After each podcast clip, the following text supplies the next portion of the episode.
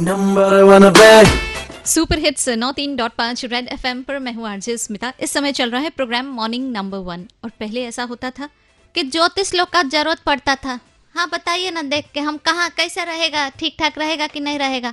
जो लोग सोच रहे हैं कि हम शादी ब्याह की बात कर रहे हैं, नहीं नहीं, अभी नहीं कर रहे हैं। अभी तो टाइम नहीं है ना उस सब का तो खैर कैसा होता था कि पूछना पड़ता था कि हम कहाँ से आए हैं, कहाँ हैं, कहाँ जाएँगे, क्या होगा, कैसे होगा?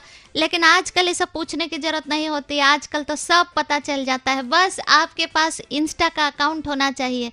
नहीं है तो बना लीजिए। हम बता रहे हैं, बहुत फ़ायदे की चीज़ है।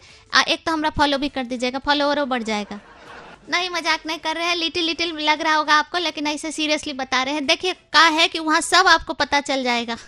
वहाँ आपको ये भी पता चल जाएगा कि आप किस एज के हैं सिर्फ़ आपको नहीं पता चलेगा, सबको पता चलेगा। क्या कह रहे हैं, कम बेस होगा कि नहीं होगा नहीं, वो मैं देखने का नहीं, शायद नहीं है, वो ऑप्शन हम भी ट्राई नहीं किया इसी वजह से।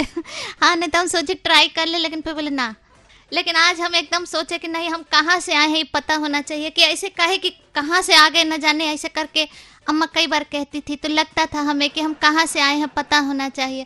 तो आज हमने बोला कि, इंस्टा बताओ कि हम कहाँ से आए हैं? तो इंस्टा ने बहुत जहमत करके बताया है कि हम सीधा कनेडा से यहाँ आए हैं। क्या कह रहे हैं कि, हिंदी कैसे बोल रहे हैं? आओ, मैं ऐसे भोजपुरी। देखिए, अरे तो जहजवा से आए होंगे ना तो आके फिर इतना दिन से यहाँ रह गए ना तो आदत हो गई है। ऐसे फ्रॉम कनाडा हाँ। ऐसे उधर अंग्रेज़ी चलता है, लेकिन हमरा अंग्रेज़ी चलता नहीं है, खाली फ्राइडे। मतलब शाम के बाद अंग्रेज़ी, नहीं तो नो अंग्रेज़ी। आपका वीकडे में भी चलता है का?